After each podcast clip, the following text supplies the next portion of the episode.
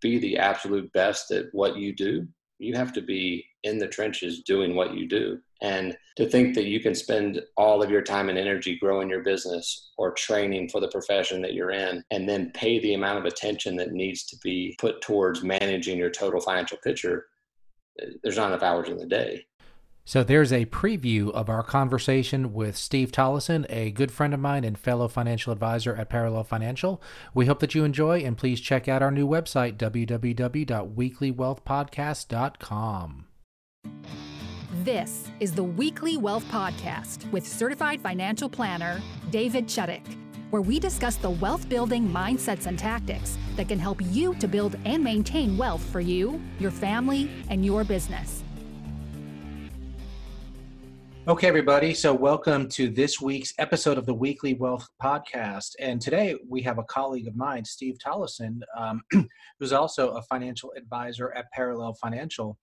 And while being a financial advisor is a pretty cool job, Steve had the world's coolest job prior to becoming a financial advisor.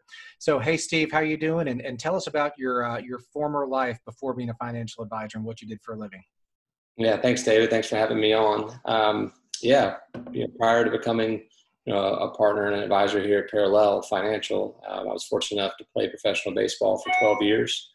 Um, in that period of time, I was able to to play in the major leagues for parts of six seasons, and you know, got to meet lots of very very different people, a lot of really cool people, and uh, you know, a lot of great lifelong experiences that I'll, I'll never forget. And um, I feel like a lot of what I did in sports prepared me for the, the world that I'm in now. And some people may ask, you know, why, how, how did baseball prepare you to be a financial advisor? Well, you know, doing what both you and I do now, David, you know, we, we manage teams, we manage with people and we manage emotions. And, you know, in sports, you, you have to work with the team and, you know, there's ups and downs that creates a wide range of emotions and, you know, the best players in time are the people that can kind of weed out all the noise of what's going on and, and stick to their plan and the end results follow with that. Yeah. So for guys that are not superstars you know is the major leagues just like a grind like you would think it is just you know because i guess you probably didn't you know make tens of millions of dollars. So you know was it was it fun? Was it rough? Was it a grind? What what, what was it?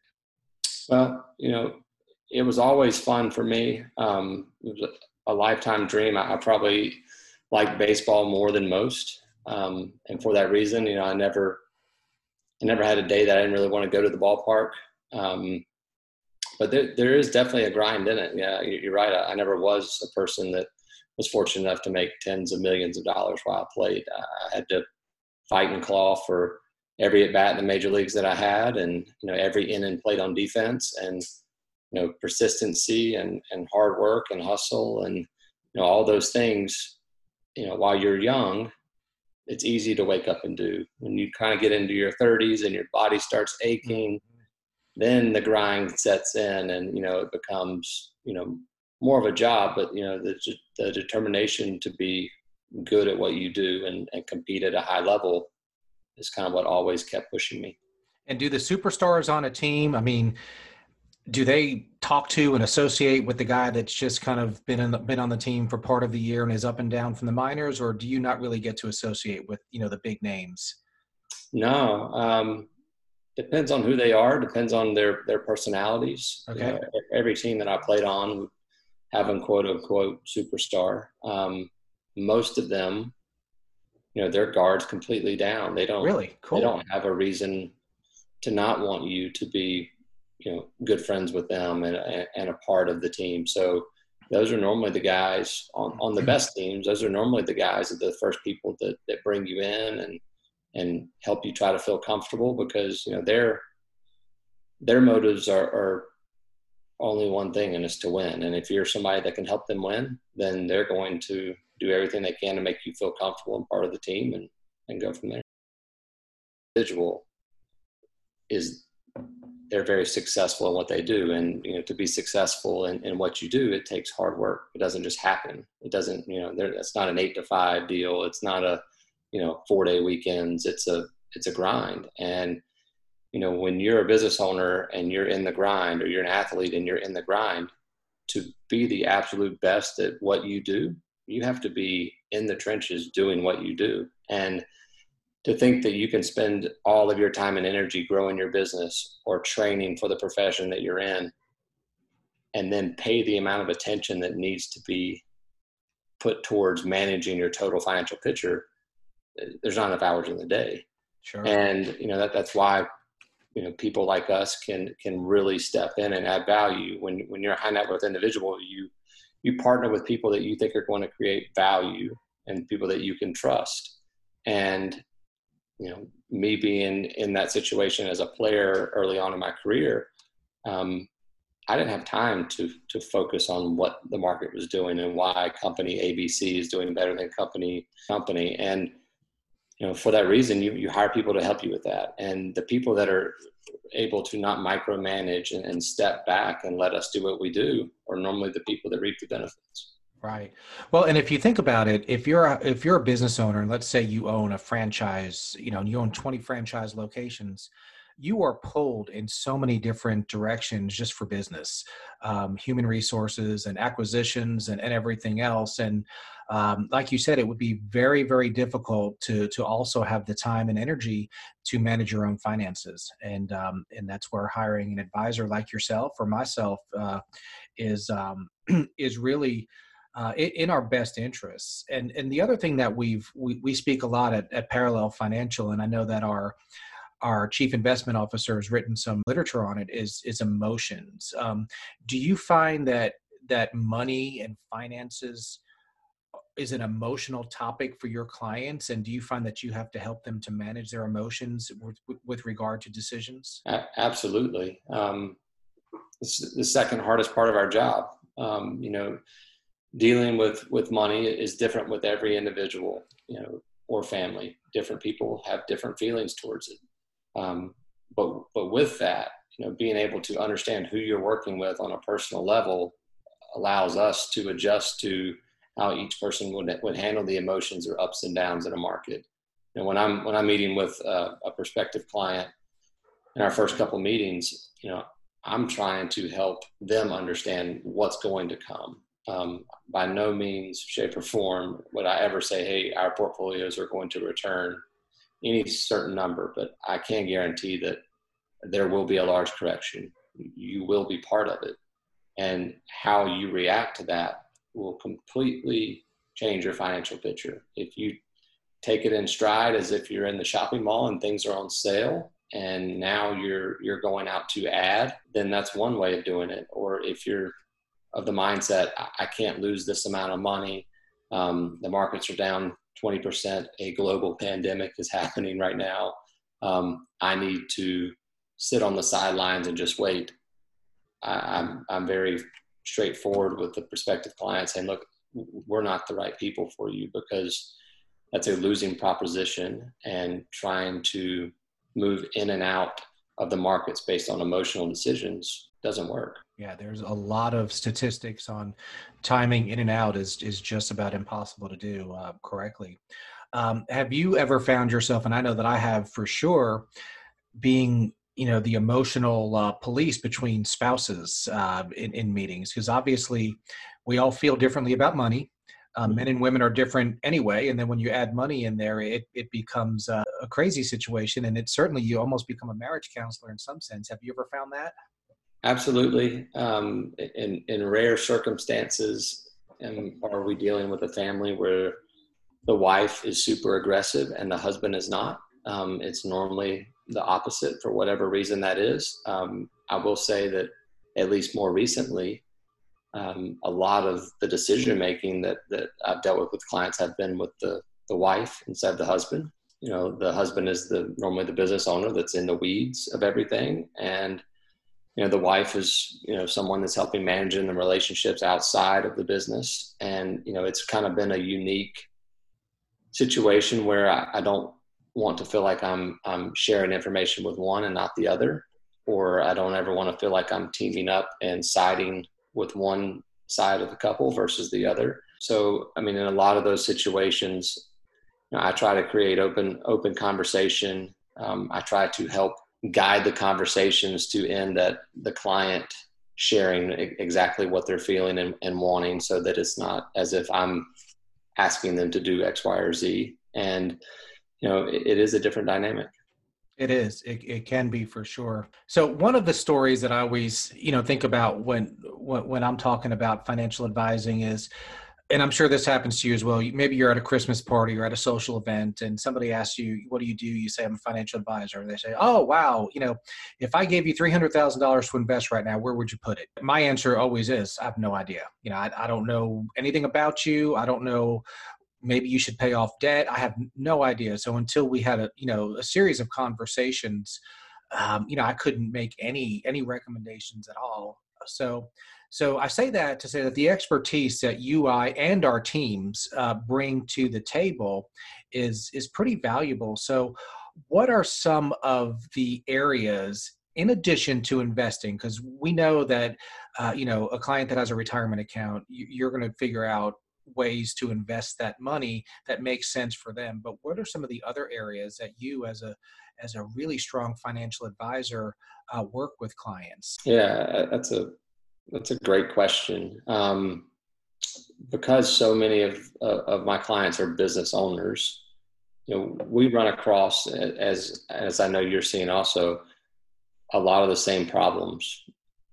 Completely different businesses, completely they could business owner A and business owner B could not be more different, but yet they still deal with all the same headaches. Multiply that by 30 or 40 clients you start figuring out how to fix the headache. You start trying to figure out what's the medicine to to make this problem go away. And so, what are the the most common headaches that you're seeing from your clients that you've figured out how to how to solve? Right. So, I, I would say two years ago, overwhelmingly, how do we keep our good employees from being poached from our competitors? You know, you've different lines of businesses. You know, the economy's growing you know people are trying to hire qualified people. There's not enough qualified people.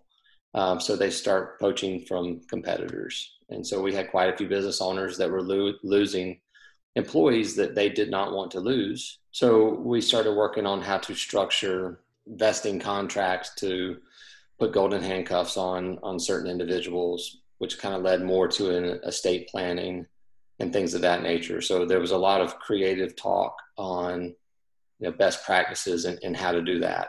Um, other challenges were, were health insurance, um, you know, working with business owners, you know. But, but it's called the Affordable Care Act. So you, they must have been doing something wrong because the politicians can't lie, can they? No, no, they cannot.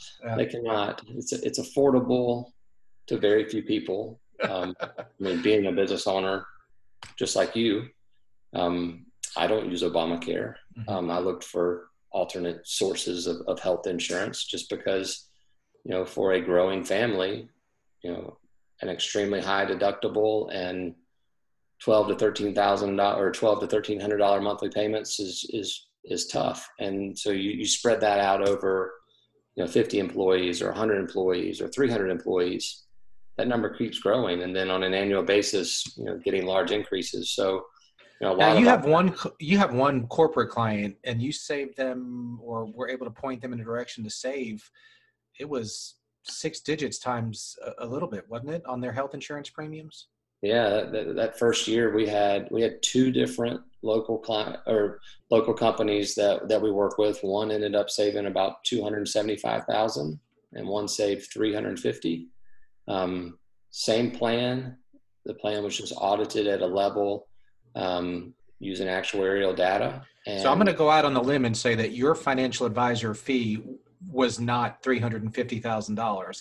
So they probably came well ahead out of that deal, huh? Even even though, you know, you don't work for free, but with that savings, you definitely uh, put them in a better position, didn't you? Yeah, no, that that, that was their net savings. Sure. Um, it was just a, an understanding that I was expecting that to go into their investment account, mm-hmm. um, and that that's that's a hundred percent margin business for them. It was sure. just it just showed up. And, you know, that was three years ago.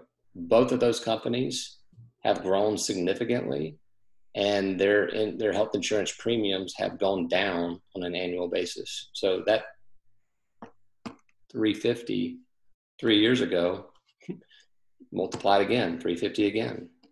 Last year, 350 again. I mean, that's a compounding number that if it's not compounding and it's going the other way after 10 to 12 years of, of steady increases, then their total savings is through the roof. Right. And I think the lesson there is without proper advising and without proper counsel, many businesses will just accept the fact that XYZ problem is just what it is and there's no way to solve it. But when you have a good advisor, you know, you talk about some of your struggles, you talk about your problems, and if it's possible to solve, the, the advisor and, and his or her team go back and solve it for you. And in this case, it was possible to solve. That's right. I mean, so so many people are simply sold things. Every, at every turn, it's someone trying to sell them this, or someone trying to get them to buy this insurance, or someone trying to get them to do this. You know, we are compensated on various lines of business that we help with, but in no way, shape, or form is there ever a sale. It, it, it's it's sitting down, it's understanding the problem, and then it's it's us doing the due diligence of understanding what the landscape of solutions look like, and then we then hone down that landscape to what fits the business owner. So we're doing all the, the heavy lifting. We're doing all the various meetings with the different groups. And then when we sit, by the time we're actually sitting down to garner an hour of time from the actual business owner and our client, one, they fully trust us, but then, then two, it's black and white because, you know, the numbers are there at the end of the day. And it's, hey, look, if we pivot and do this, this is the savings. If we stay where we are, this is what that continues to look like. What do you want to do? Right. And it's been, at least the healthcare side of it, never in a million years did I ever think that I would have anything to do with healthcare, but it was such a large problem for so many of our clients. And it's in our best interest, meaning we manage money for the business owner. If our portfolios are doing well, but then we're creating value outside the portfolio, I mean, there there were years that the, the savings in healthcare trumped the returns in the portfolio. I mean, right. how many advisors can say? And um, do you have any? I know that you've done some work uh, creatively with helping high um, high earners with with taxes. Can you, uh, you know, just briefly briefly give kind of a, a, a Cliff Notes version of how you do that? Right. So, I mean, same deal. I mean, my, my goal working with the client is to add value outside the portfolio. The portfolio, Greg, is going to do what it's going to do. From the tax side of things, you know, based on income and AGI, there there are governmental programs that are widely available if you know about them and you know how to access them. And then you work with a team of experts, meaning your personal CPA, an advisory group like us. We evaluate what numbers look like and if it's a situation where we can produce value, then we sit down and we dig in a little bit deeper. But it's a great way to let the money you would simply be given the government to fuel an investment that's going to pay you dividends for many years in the future. So it's no new money out of pocket, and it's it's a it's a unique program that was put in directly by the government. And um, you know, we partner with another firm, another group that that's 100% of what they do. And it's always my goal, whether it's health insurance, whether it's tax, any line of, of business involved around money. Like it's, it would not be fair for our client or for us to think that we're going to be experts at all the above. So we bring in a secondary party that that's their pure focus.